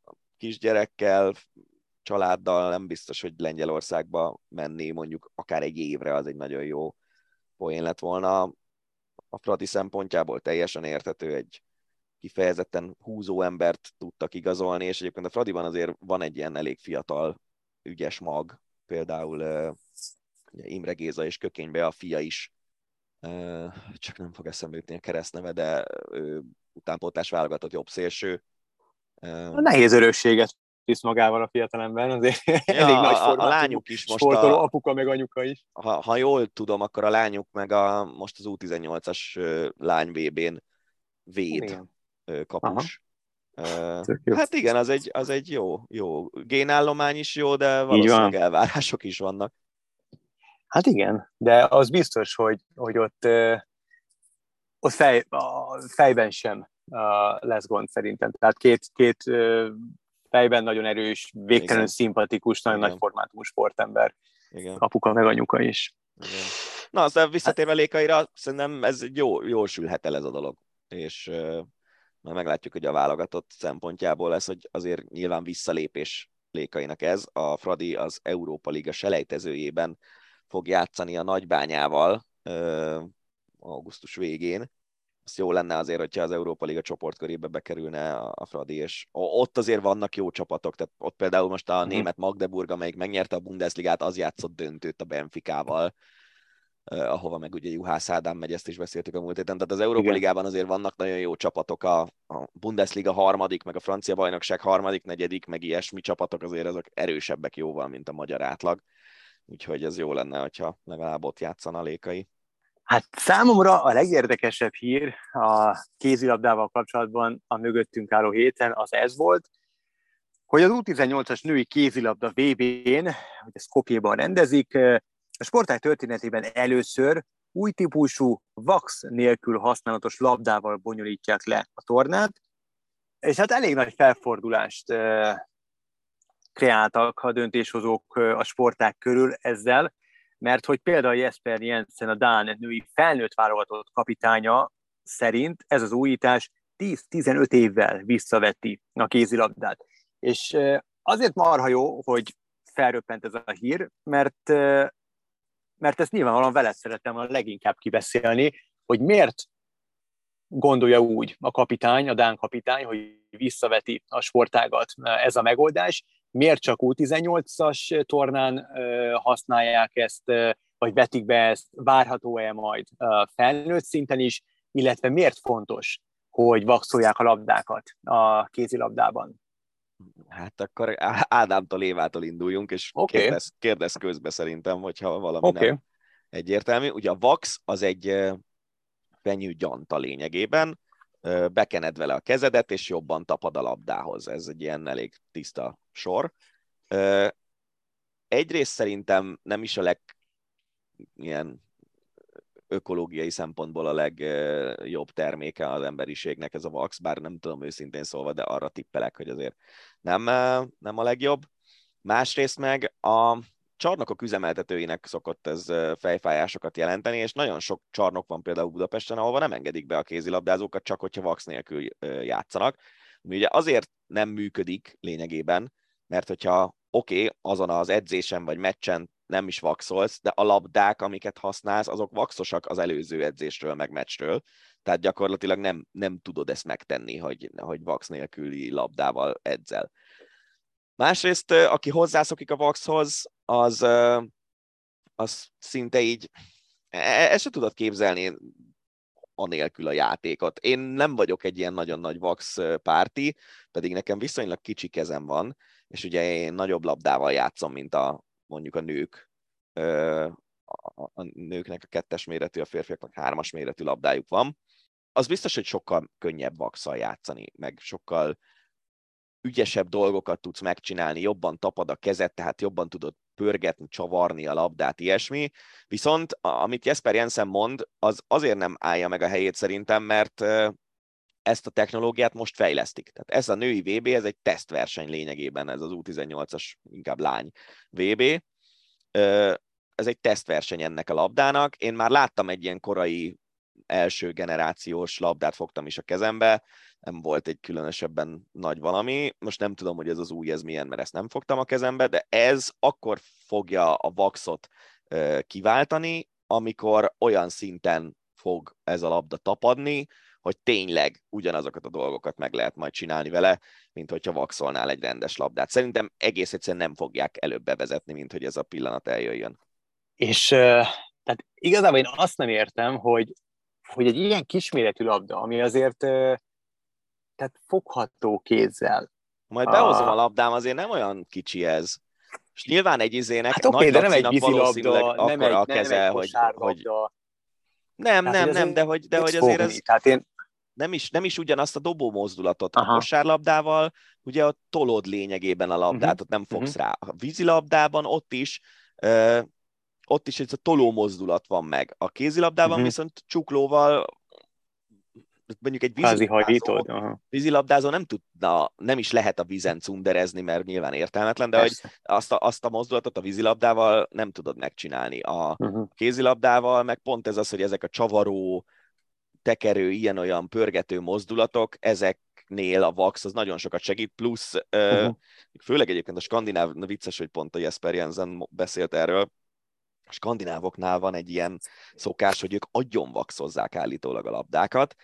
Volt egy, hát nem tudom, tíz éve lehetett, Krivo Kapicsnak volt egyszer a Szegedben valamelyik skandináv csapat ellen egy utolsó másodperces győztes gólya, ami után volt annyira tökös a nyilatkozatában, hogy elmondta, hogy marhára nem oda akarta lőni a labdát, ahova ment, de annyi vax volt rajta, hogy egy kicsit beleragadt a kezébe, és ezért ment oda, ahova ment végül, és így lett belőle gól. Tehát a skandináv játékosok notóriusan nagyon sokat vaxolnak.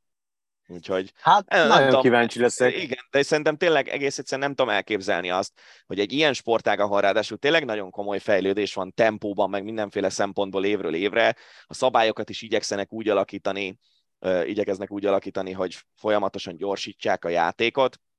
Én nem hiszem azt, hogy bármi olyat bevezetnének nemzetközi szinten, ami, ami visszaveti ezt a fejlődést. Ezt De mi a cél amúgy? Tehát, hogy itt, itt most miért lettek hirtelen ennyire vax ellenesek? Azok, Mondom, akik a döntéseket hozzák. Szerintem a Vaxban, tehát ez a, ez a ez a csarnok kérdés, hogy ugye egy boxos labdát, hogyha patogtatsz, az, az összeszedi a koszt, és aztán le is uh-huh. rakja, hogyha bemész egy kézilabda a csarnokba, ahol nem ez a super floor van, mint amin a profik játszanak, hanem egy sima parketta, ott azt fogod látni, uh-huh. hogy tele van a parketta box, box nyommal, meg ilyesmivel.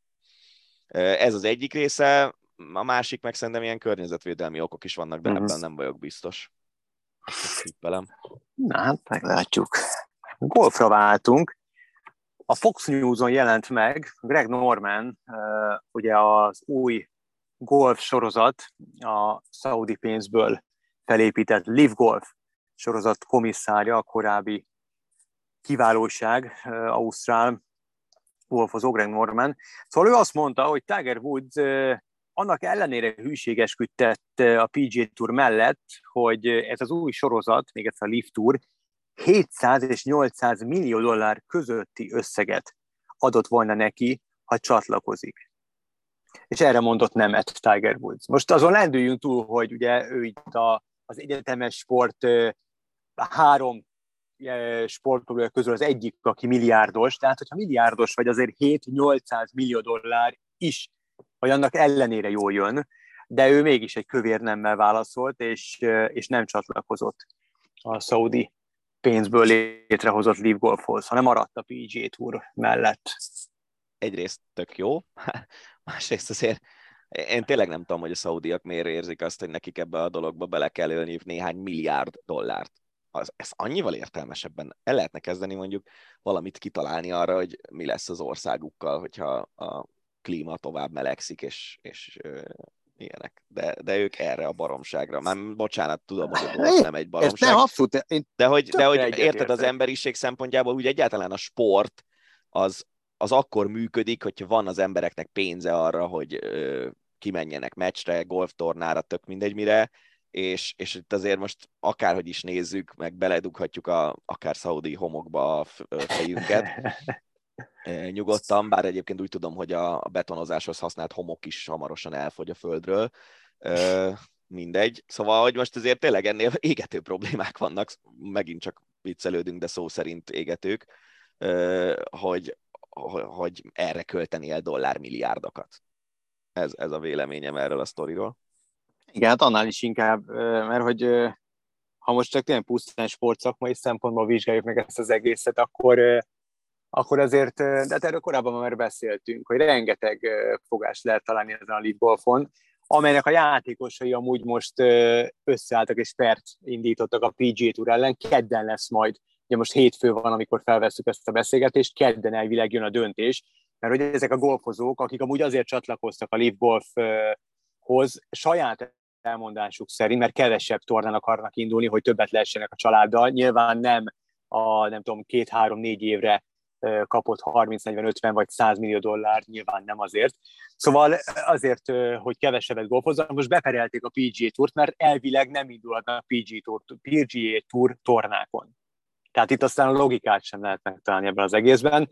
Ez nyilván külön podcast adást érdemelne meg, a, már korábban beszéltünk erről, vissza lehet keresni, de a folyamodvány, illetve ennek az egész történetnek a sokadik része az, amit igazából egy, egy tényleg egy, egy ha lehámozva, vagy meghámoznánk egy hagymát, mindig vannak újabb és újabb rétegek, szóval rengeteg adást végig lehetne erről beszélni, de természetesen majd érkezünk a legfrissebb hírekkel. MMA és egy örömteli magyar vonatkozású hír. Borics Ádám október elején címmeccset vív a Bellátor sorozatban. Ugye ez a második számú sorozat a UFC-t követően, és Borics Patricio Freirével harcol majd. Óriási dolog ez a magyar MMA számára, és nyilván Borics Ádám számára is. Képzeljük csak el, hogyha esetleg megnyerni ezt a, ezt a mérkőzést, ezt a bunyót, akkor az mekkorát dobna, az amúgy is szerintem óriási karrierjén. Öm, hajrá, tudod, hogy én nem vagyok ilyen nagy küzdősportrajongó, úgyhogy nem annyira követem ezeket a híreket. És akkor maradva még az MMA-nál, Conor McGregor filmszerepet kapott, Jake Gyllenhaal forgat majd, akinek voltak már ilyen bunyos filmjé, például a mélyütés, azt mindenkinek ajánlom, szerintem az egy tök jó film volt. MMA harcos alakít majd Gyllenhaal, eh, hogy Conor szerepe mi lesz, arról még nincs hír, viszont tök érdekes, hogy nem tudom, hogy, hogy láttad-e azt a Patrick Swayze szereplésével készült filmet, aminek az volt a címe, hogy Roadhouse, az országúti diszkó. Általában ezt fogják nem. újra forgatni, újra értelmezni, és ebben szerepel majd uh, Gyllenhaal és Conor McGregor. Szerintem kis túlzással már eddig is inkább volt showman, meg szórakoztató, hát az biztos, hogy szórakoztató iparnak tekinthető szerintem a küzdősport. Ugye uh-huh. egyáltalán minden sport valószínűleg annak tekinthető. Uh, szóval McGregor azért már egy, egy, hát nem tudom, mióta Habibtól nagyon kikapott, nem? Azóta inkább ez a showman vonal Hát igen, igen, már, már azt, azt megelőzőleg is szerintem, amikor Lehet. nem tudom, mit vágott hozzá a Hávidék buszához, a, tehát ott, ott már azért voltak botrányok, meg akkor már úgy elgurulni látszott a gyógyszer, de az tény, hogy óriási tömegeket mozgat meg, és azért amíg a bunyóval foglalkozott elsősorban, addig én nem szeretnék a hozzáértő szerepébe tetszelegni, de amit olvastam, vagy amit hallottam a hozzáértőktől, azért egy, egy igazán komoly harcos volt. Ha meglátjuk, hogy színészként milyen lesz. És csak a végére egy magyar vonatkozású hír, az U20-as világbajnokságok történetében Magyarország második dobogós helyezést, helyezését szerezte meg a női atlétikai sprintszámok tekintetében Tóth Anna, a DVTK fiatal tehetsége, aki bronzérmes lett Kaliban, 13 másodpercet futott teriben, száz gáton. Tigi József az edzője, és hát számunkra ez talán azért egy, egy különösen um, érdekes vagy, vagy, vagy örömteli hír, mert hogy ugye annak idején, amikor az Eurosport egy tanfolyamot hirdetett, akkor, akkor Tigi Józsefnek a fia is jelentkezett hozzánk, aki nagyon fiatal, egy nagyon ambiciózus srác volt, én nagyon kedveltem, és amikor észrevettem, a, tudtam, hogy, hogy ő azért otthon van az atlétikában, és hogy a papája edző, de amikor észrevettem ezt a hírt, akkor mindenféleképpen szerettem volna betenni az Ácsiba. Túl azon, hogy nyilván gratulálunk Tóth Annának, aki óriási tehetség és, és szenzációs szereplést vitt véghez Kaliban. És az egész magyar csapat egyébként nagyon jól szerepelt, meg az EOFon is nagyon jól szerepeltek a magyar atléták, úgyhogy nagyon úgy tűnik, hogy itt azért az utánpótlás az, az szebb jövőt adhat nekünk atlétikai szempontból, mint amilyen most mondjuk a, a jelenünk.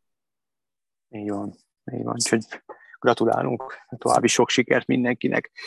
Hát ez volt erre a hétre az Ácsi. Remélem, hogy sikerült összeszedni minden olyan hírt, ami, ami érdekesnek tűnt, és amelyet ti is érdekesnek találtatok. Ha esetleg valami kimaradt, akkor azt tudassátok velünk, különböző csatornákon, Twitteren, Instagramon elértek bennünket, és természetesen az általatok is érdekesnek vélt tartott híreket kibeszéljük Danival. Viszont most arra ennyi volt a podcast. Köszönjük szépen, hogy ezen a héten is meghallgattatok bennünket, jövünk jövő héten is. Rév Danit és Falkas Völgyi Gábort hallottátok. Sziasztok! Ez volt a Hosszabbítás, az Eurosport podcastje. A műsor témáiról bővebben is olvashattok honlapunkon az eurosport.hu.